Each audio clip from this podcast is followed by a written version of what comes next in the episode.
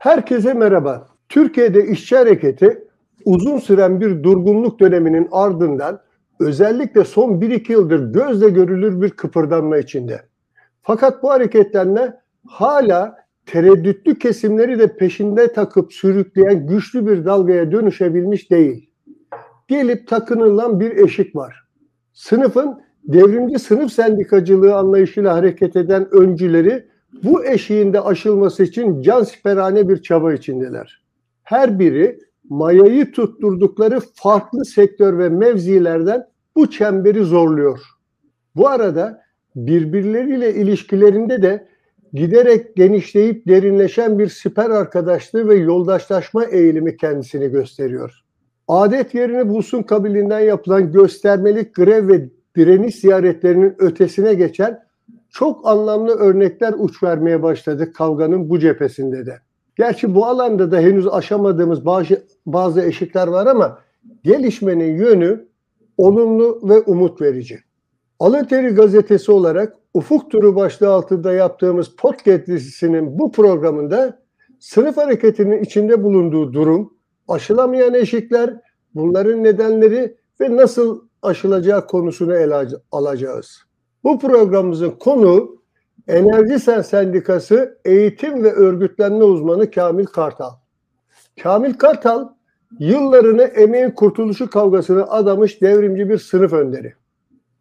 Kamuoyu onu Soma madencilerinin hepimize esim ve moral kaynağı olan inatçı, inatçı direnişleri sırasında önlerini kesen jandarma komutanına öyle mi alay komutanı meydan okumasıyla tanıyor. Kamil bu kaydı yaptığımız sırada yine yollarda hatta ilginç bir tesadüfle Soma'daydı. Kamil hoş geldin. Hoş bulduk hocam. Her zamanki gibi yine yollardasın. O havza senin, bu sektör benim, geziyorsun. Sana önce bu geziler sırasında edindiğin izlenimleri, sınıfın nasıl bir ruh hali içinde olduğunu, nabzının nasıl attığını soracağım. Gözlemlerini bizimle paylaşır mısın? E, hocam e, şöyle ifade etmekte fayda var. E, aşağı yukarı ülkenin bütün e, illeri e, önemli ölçüde e, proleterleşmenin e, sonuçlarını yaşıyor ve e, bir fabrikaya e, dönmüş durumda ülkenin evet. e, toplamı neredeyse.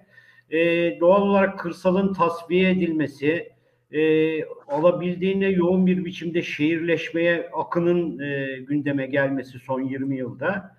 Ve bu süreç içerisinde de neoliberal uygulamaların özellikle de sınıf alanı e, üzerindeki etkilerini e, dikkate aldığımızda aşırı bir işsizlik dalgasının ama aynı zamanda da aşırı bir yoksullaşma e, ve e, alım gücünün dibe vurduğu bir e, süreçle e, karşı karşıyayız. Çok fazla bir işsizlik söz konusu. Çünkü kırsalın tasfiyesiyle birlikte bizim ve bizim gibi ülkelerde neredeyse artık kırsaldan şehirlere akacak proleter kalmamış vaziyette. Bu da tabii çok daha yoğun bir işsizliği beraberinde getirdi ve yedek işçi ordusunun çok yükselmesiyle birlikte de evet. çalışan kesim üzerinde e, çok e, önemli bir baskıyı da e, beraberinde getirdi. Bu ücretler başta olmak üzere geçmişte mücadelelerle elde edilmiş olan bütün kazanımların sermaye tarafından el konmasında e, beraberinde e, getirdi. Evet. Ve e, insanlar şu anda ağırlıklı olarak e, ne her koşulda e, işten atılmamanın, e, işini kaybetmemenin e, derdi içerisinde e, görünüyor. Genel olarak e, ülkedeki e, emekçiler arasındaki genel tablo bu şu aşamada. Anlıyorum, anlıyorum. Gerçekten aslında bu tablo bugün üzerinde e, hareket ettiğimiz zemini de bize e, sunmuş oluyor. Şimdi bununla bağlantılı olarak bu programın sunuşunda takıldığımız bazı eşiklerden söz ettim çözümü nerede gördüğünü bir sonraki soruda konuşalım istiyorum ama senden öncelikle bu açıdan manzarayı nasıl görüyorsun? Bu eşikleri nasıl tanımlıyorsun? Bunun yanıtını dinlemek isterim. E, Şimdi e, şöyle bakmakta e, fayda var. Yani verilerle hareket ettiğimizde karşımıza inanılmaz bir tablo çıkıyor. Bir örgütsüzleştirme, örgütsüz bir davranış tablosu söz konusu. Çünkü üretim ilişkilerine bizim ülkemizde son 20 yılda e, yaklaşık 25 milyonun üzerinde bir insan kitlesi sürülmüş vaziyette. Hı hı. E, doğal olarak e, bu neoliberal uygulamaların da ortaya çıkarttığı sonuçta bu bir taşeronlaştırma ve güvencesizleştirme e, süreci olarak Evet. e, gündeme gelmiş vaziyette.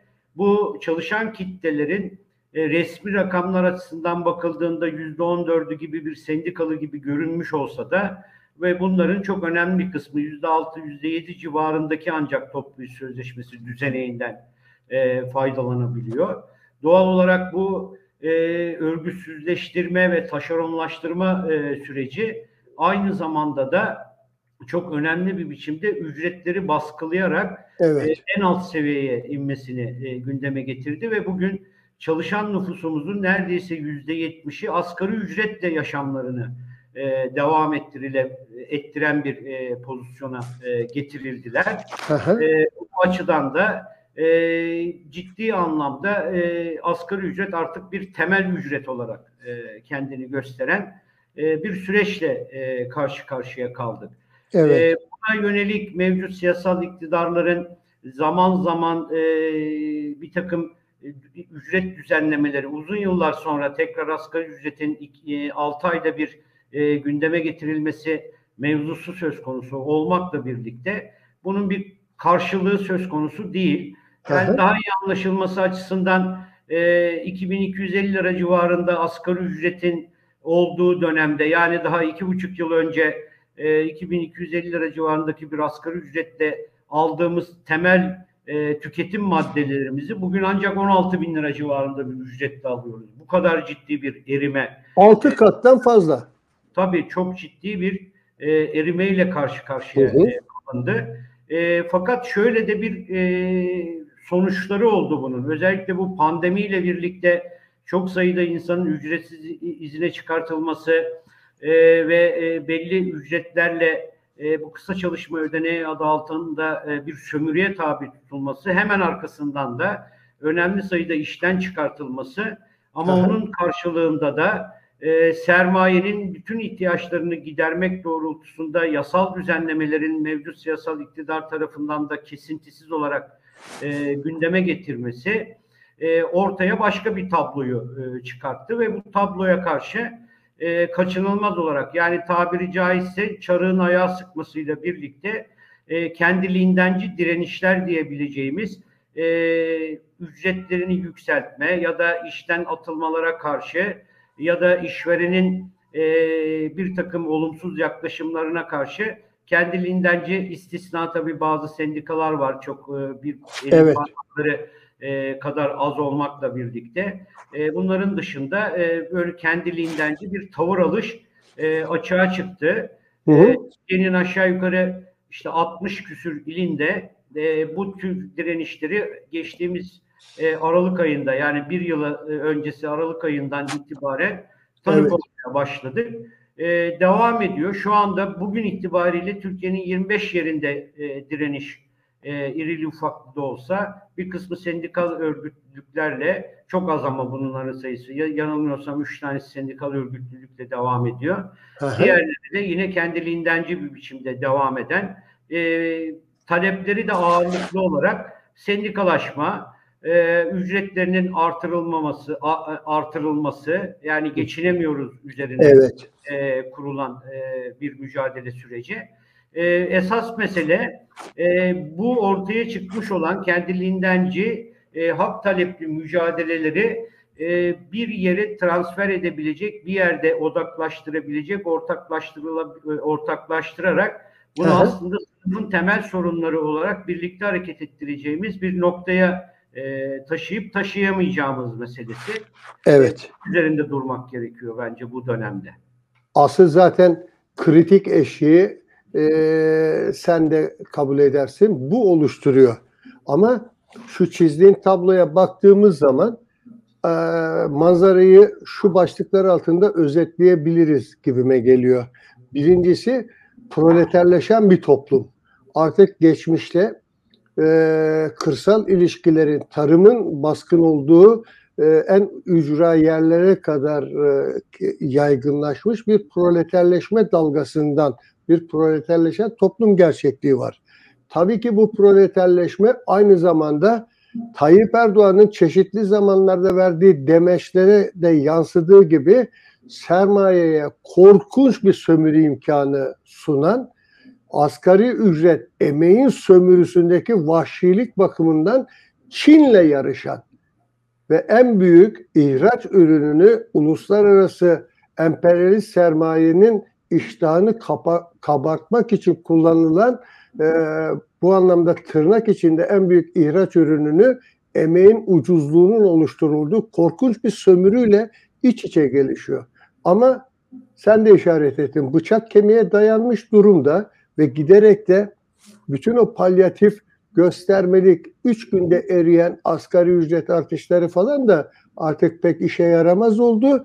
Bıçak kemiğe dayandı, yoksullaşma, açlık artık sınıfı da pençesine alır oldu işsizliğin yanı sıra ve o doğal olarak da sınıf reflekslerinin uyanışını beraberinde getiriyor.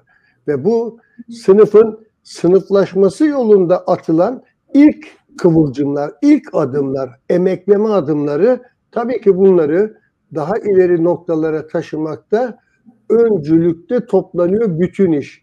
Peki o zaman bu bağlamda sen çözümü nerede görüyorsun? Ne yapmalıyız sence Kamil? Şimdi sevgili hocam e, iki şeyin altını çizmek lazım ve bunda da hakikaten samimi ve açık e, yüreklilikle davranmak lazım. Bunlardan bir tanesi ben zaman zaman bütün e, alan toplantılarında işçilere hitap ederken ya da konuşurken iki şeyin altını çizmeye özen gösteriyorum.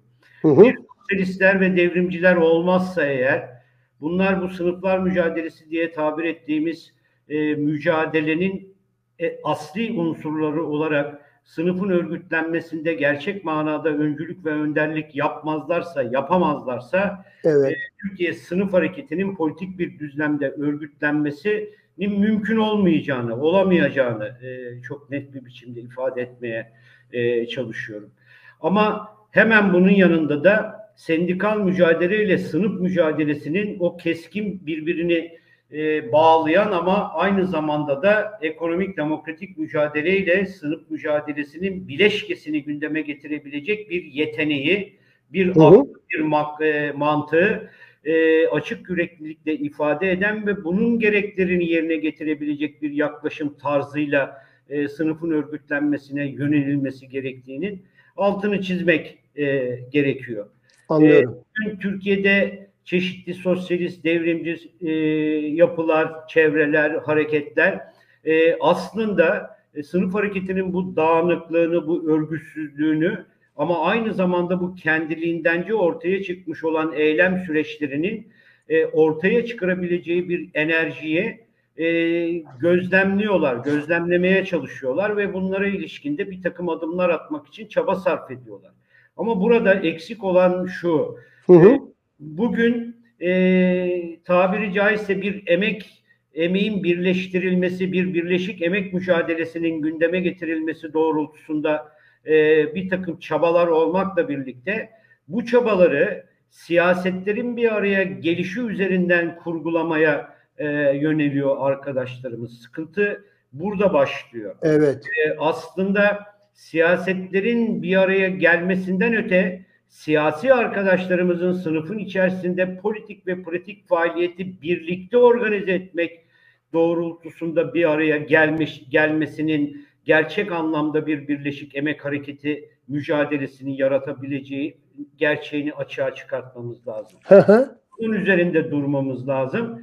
Bunu gündeme getirmek doğrultusunda da yapılacak en önemli şey sosyalistlerin ve devrimcilerin bugünün nesnel koşullarında hele hele şimdiki konjektürel durumu da dikkate aldığımızda ki önümüzde 7 ay sonra bir seçim hattı var e, istesek de istemesek de toplumun oldukça politize olduğu, emekçilerin de istesek de istemesek de beklentilerin açığa çıkartıldığı e, bir tarihsel dönem bu. Bu dönemi de dikkate alan ve bunun içerisinde bir fiil sınıfın içerisinde e, çalışacak, uğraşacak, didinecek, zamanını buna göre uyarlayacak olan bir yaklaşım tarzını gündeme e, getirmesi gerekiyor.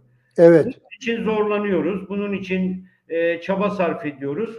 Diliyorum ve umuyorum ki e, bu dönemin kendi gerçekliği üzerinden e, meseleyi algılayan e, bütün devrimci sosyalist arkadaşlarla e, birlikte bu sürecin organize edilmesi doğrultusunda bir e, bir araya gelişi becerme e, imkanına sahip olabilelim. Anlıyorum ve tabii ki hem bu umudunu paylaşıyorum hem de bu yöndeki çabaların yoğunlaştırılması gerektiği noktasındaki alt çizmeni aynı şekilde paylaşıyorum. Aslında Kamil sen bence de e, şu yanlarıyla önemli vurgularda bulundun.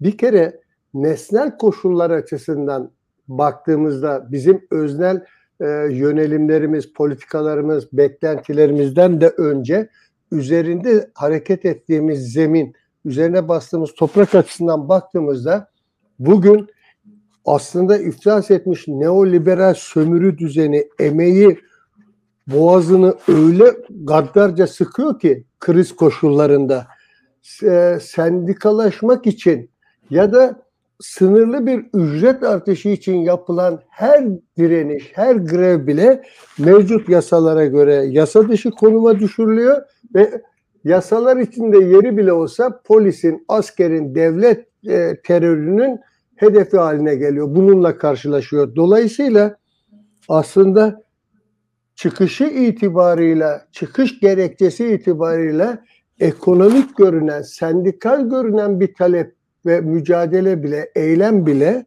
kısa sürede siyasal bir karakter kazanıyor.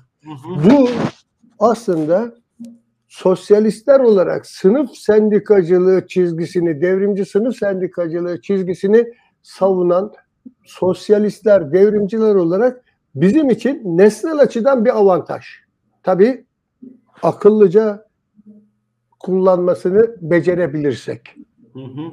Öbür yandan dediğin gibi bugün bir, bir güçlerimizi birleştirme ihtiyacı korkunç bir biçimde yakıcı. Çünkü hiçbirimiz tek başımıza bir dalga yaratabilecek güç ve etkiye sahip değiliz. Hı hı. Tam tersine bu mücadeleler içerisinde bizler yani devrime ve sınıfa proletarya hareketine onun üzerinden e, e, kapitalizme karşı mücadeleye öncülük etme iddiasında bulunan sosyalist güçler olarak bizler de işte nedenleri ayrı bir tartışma konusu ve herkesin de aslında gözünün önündeki bir gerçek. Bizler de daha yeni yeni ayağa kalkınma, yekinme, e, uğradığımız güç kayıplarını, mevzi kayıplarını telafi çabasının içerisindeyiz.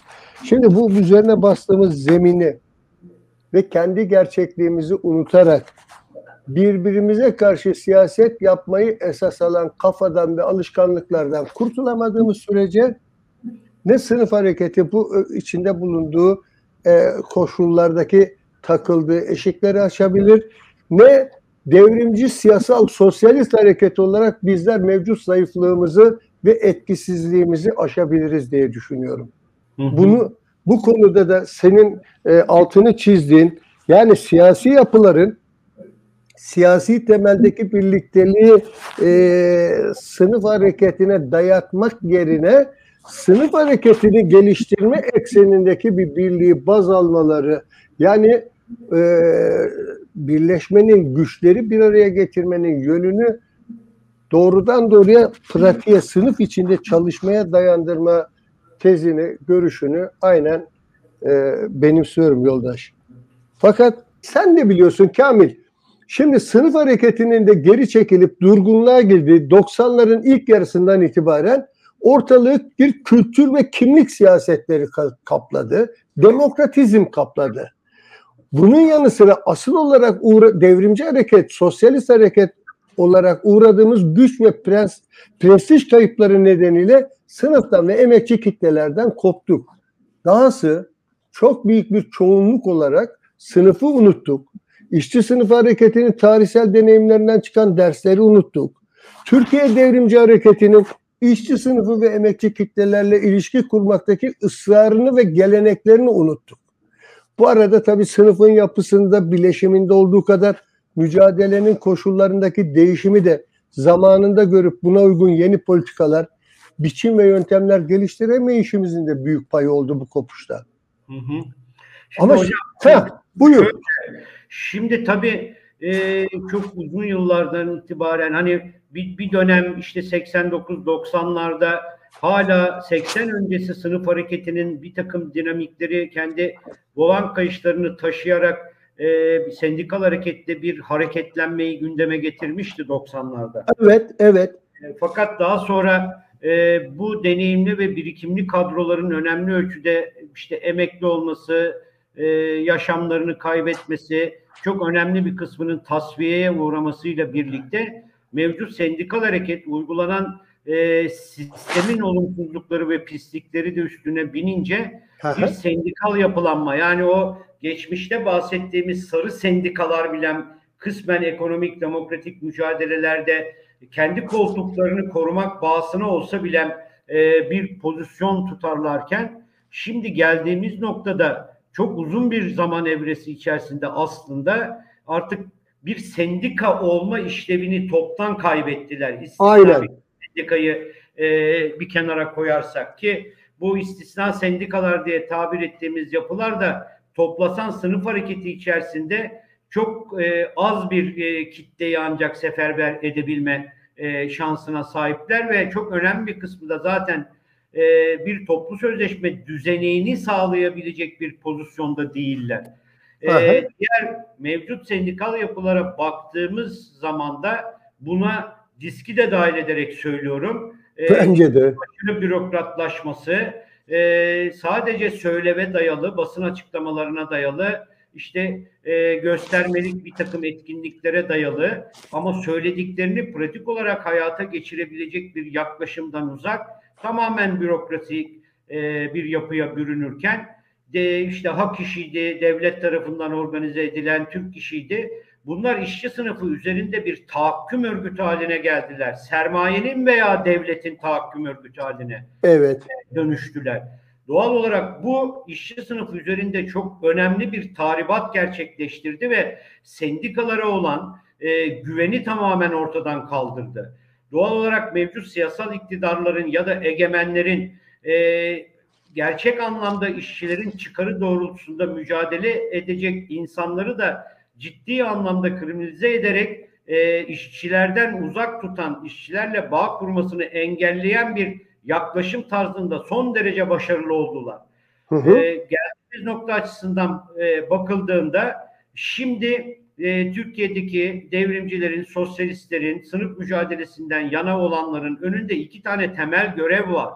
Birincisi e, bu gericileştirilmiş ve işçiler üzerinde tahakküm örgütü haline dönüşmüş sendikaları tarumar edip yok etmeye yönelik bir stratejiyle davranırken bunların yerine gerçekten işçi sınıfının, işçilerin kendi bulundukları yerlerden başlayarak söz ve karar sahibi oldukları ama bir sınıf bilimiyle de donatılarak kendi yönetim erklerini kendilerinin gündeme getirdikleri ve aynı zamanda da bir siyasal yaklaşım tarzıyla o sınıf mücadelesinin o politik yanını öne çıkartıp bir iktidar perspektifiyle hareket edecekleri yeni sendikal e, mücadele süreçlerine ihtiyaç var. Yeni formatlarla çünkü bu devasa kitle az önce de Evet. siz söylediniz e, e, kendi içinde e, önemli ölçüde değişkenlikler yaşayan bir e, üretim ilişkilerine dahil olmuş bir kitleden bahsediyoruz. Doğal olarak özellikle hizmet sektörünün yüzde altmışları geçtiği, reel sektör diye, üretici sektör diye tabir ettiğimiz şeyin proletarya içerisinde iyice geri plana düştüğü, e, beyaz yakalılar diye tabir ettiğimiz e, bir geniş hizmet sektörü içerisinde kendini e, konumlandıran insanların bir ücretli emekçi haline dönüştüğü e, bir dönemden geçiyoruz. Şimdi Evet. bu kitlenin kendi nesnelliğini algılayıp kavrayıp ve buna uygun yeni mücadele formatları, yeni mücadele örgütleri, yeni mücadele, mücadeleci sendikal e, formatlar gündeme getirebilecek bir yaklaşıma ihtiyacımız var. Bunu bu yaşanmışlıklardan da ders çıkartarak tecrübeleriyle e, bugün yaşananları harmanlayacak olan devrimcilerden ve sosyalistlerden başkaları değil hocam. Katılıyorum. Yapabilirler bunu ancak. Katılıyorum. Bu arada şunu e, senin bıraktığın yerden sürdürmek istiyorum. Bence o yönlü bir sendikal e, e, şeyin e, e, odağın e, kanalın açılması konusunda da artık e, yabana atılmaması gereken filizlerin boy verdiği düşüncesindeyim. Evet bir bir Hala- var tabii ki. Tabii ki halen bak bunlar yani yeni devrimci militan sınıf sendikacılığı çizgisinde ısrarlı. Ondan da önce ülke çapında sektör ayrımı yapmadan sınıfla hemhal olma, sınıfa yönelimde, sınıfla kaynaşmada ısrarlı sendikal odaklar bu e, bo- boy veriyor. Giderek çoğalıyorlar ve benim sunumda da söylediğim gibi birbirleriyle de yoldaşlaşma, siper yoldaşlığı ve e, arkadaşlığı ilişkileri gelişen odaklar bunlar. Bunlar şimdi sen de söylüyorsun fizik güç itibariyle peşlerinden sürükledikleri güç itibariyle zayıf görünüyorlar ama her birinin sınıfın içerisindeki manevi güçleri, prestijleri elde ettikleri sonuçlar, yürüttükleri mücadele çizgisinin e, somut sonuçları temelinde yükseliyor. Düşün ki bir Ermenek gibi aslında tutucu bir bölgedeki maden işçileri artık Soma'daki kardeşleriyle birlikte Türkiye'ye esin kaynağı olacak bir şeyin bağımsız maden işin öncülüğünde inatçı bir direniş sergileyebiliyorlar. Ya da sektör olarak örgütlenmesi çok zor olmakla birlikte işte hizmet sektöründe bir Migros grevi gibi bütün toplumu e, ilgiyle, dikkatle izlediği bir direnişi örgütleyen DGDSM ve Migros direnişi, e, nakliyat işin e, başı çektiği bir motokuryeler direnişi ya da inşaat sektöründe bugün inşaat işle dev yapı işin örnek olacak bir e, yoldaşlaşma temelinde finans merkezi gibi 30 bini aşkın işçinin çalıştığı bir merkezde artık sağladıkları meşruiyet yani artık öyle ki bu sendikalar işçilerin kendilerine başvuran işçilerin haklarını al, elde etmek için direnişe geçeceklerini duyurdukları zaman patronlar ve taşeronlar sendikalarla ilişki kurup e, direnişe meydan e, vermeden prestijlerinin zedelenmesine meydan vermeden çözüm üretiyorlar. Bunlarla sözünü etmek istediğim şey şu getireceğim nokta. Aslında bu filizler artık giderek boy veriyor. Şimdi önemli olan bunların mevcut disk de dahil olmak üzere diğer ikisini zaten sendikal kurum olarak işçi bile görmüyor. Bakma sen mecburiyetten onlara mahkum olduğu için şey. Ama diski de aşacak şekilde bir odaklaşma ihtiyacı içerisindeyiz. İşte bu odaklaşmanın önünü açmalıyız ya da bu yöndeki adımlarımızı bence hep birlikte hızlandırmalıyız. Bunu yaptığımız ölçüde yani bu yönde bir adım atıp sınıf içinde pratik, militan, dişe diş hani şu çok laf edilen fiili meşru mücadele denilen hattı kendisini mevcut yasaların cenderesi ve devlet terörünün korkusuyla sınırlamayan hattı hayata geçirebilip bu temelde somut başarılar elde ettiğimiz sürece sıçramalı bir gelişme imkanının en azından şansının bizleri beklediğini düşünüyorum. Sen bu bağlamda son olarak ne söylemek istersin Kamil? E, hocam sizin bıraktığınız yerden ben aslında kısaca devam edeyim. Şimdi e, konuşmanın içerisinde de ifade ettik. Sınıfın bugün içinde bulunduğu nesnel koşulları e, dikkate aldığımızda kendi öznelliklerimizden ziyade bu nesnelliği dikkate alan e, bir yaklaşım tarzını ısrarla ve inatla e, gündeme getirmeliyiz. O açıdan inşaat iş ve devrimci e, yapı iş sendikalarının birlikte hareket etmesi ve en azından inşaat sektöründeki patronları e, bir biçimde e, işçilerin sorunlarını çözmeye zorlaması önemli örneklerden birini oluşturuyor. Bu Hı hı. örnekleri çoğaltmalıyız. Evet. Örneğin Nakliyat İş Sendikası herhangi bir iş kolu ayrımı yapmadan kendilerinden destek isteyen, yardım isteyen her işçinin e, sorununu çözmek e, üzere canla başla nasıl çalışıyorsa bu örnekleri çoğaltmalıyız. Evet. E, Bağımsız Maden İşçileri Sendikası'nın kuruluş süreçleri daha sonra hakları ödenmeyen madencilerle ilgili gündeme getirdiği yaklaşım tarzındaki örnekleri çoğaltmalıyız. Aynı zamanda Migros grevinin ortaya çıkartmış olduğu bu lojistik sektöründeki bu vahşi sömürü e, koşullarına karşı e, iyice en dip noktaya kadar indirilmiş işçilerin sorunlarını çözmek doğrultusunda yürüttüğü fiili ve meşru mücadele e, yaklaşım tarzlarını çoğaltmalıyız. Bunlar bir biriktirme süreci. Evet. Ama esas bunlardan da e, yola çıkarak esas yapılması gereken şey işte bu biriktirilenleri bir araya getirebilecek Toplamak. Evet. ihtiyacımız var bizim. Katılıyorum. Bizi e, gerçekleştirecek olan şeyler yine sözlerimin içerisinde söyledim. Devrimcilerdir, sosyalistlerdir. Sınıf mücadelesine inananlardır. Sınıfın iktidara gelmesi doğrultusunda daha fazla cesaret, daha fazla korkuyu kıran, daha fazla ön plana çıkan ama aynı zamanda da kitlelere bir takım şeyler önerdiklerinde bu önerdiklerini fiilen kendilerinin yaptığını da Aynen. Bir politik pratik faaliyete ihtiyacımız var. Doğal olarak son sözüm şu. Bu nesnellik içerisinde sınıfın e, bu içinde bulunduğu koşullarda bir arayış içerisine girdiğini, kendisine güven verenlere yönelik de bir sempatiyle bir yönelim içerisinde bulunduğunu dikkate almalıyız ve önemli ölçüde kadrolarımızı bu nesnel koşullarda bu sınıfın örgütlenmesi doğrultusunda seferber edebilecek ama aynı zamanda da birlikte çalışabileceğimiz, birlikte müdahale edebileceğimiz merkezlerin yaratılmasına, yerel merkezlerin, bölgesel merkezlerin ve Evet. merkezi bir yapının oluşturulması doğrultusunda bir çaba içerisine girmeliyiz. Koşullar var, imkanlar var, olanaklar var. Evet devlet bastırıyor, evet devlet çok ciddi anlamda eziyor, cezaevlerine tıkıyor, katletmeye çalışıyor. İşte iş kazaları adı altında insanlarımızı Cinayetler. her Evet. e, katlediyor. Ama tüm bunlara rağmen devrimcilerin ve sosyalistlerin temel görevi bu riskleri göze alarak sınıfa gerçek anlamda öncülük ve önderlik edecek e, kendi pratiklerini de açığa çıkartması gerekir diye düşünüyorum. Çok teşekkür ederim. Çok da güzel noktalara, paylaştığım noktalara parmak bastın Kamil. Ee, daha sonra önümüzdeki süreçlerde daha geniş sohbetlerde buluşmak üzere sana tekrar çok teşekkür ediyorum. Ee, görüşlerini bizimle paylaştığın, bize zaman ayırdığın için. Ben teşekkür ediyorum. Hepinize kolay gelsin.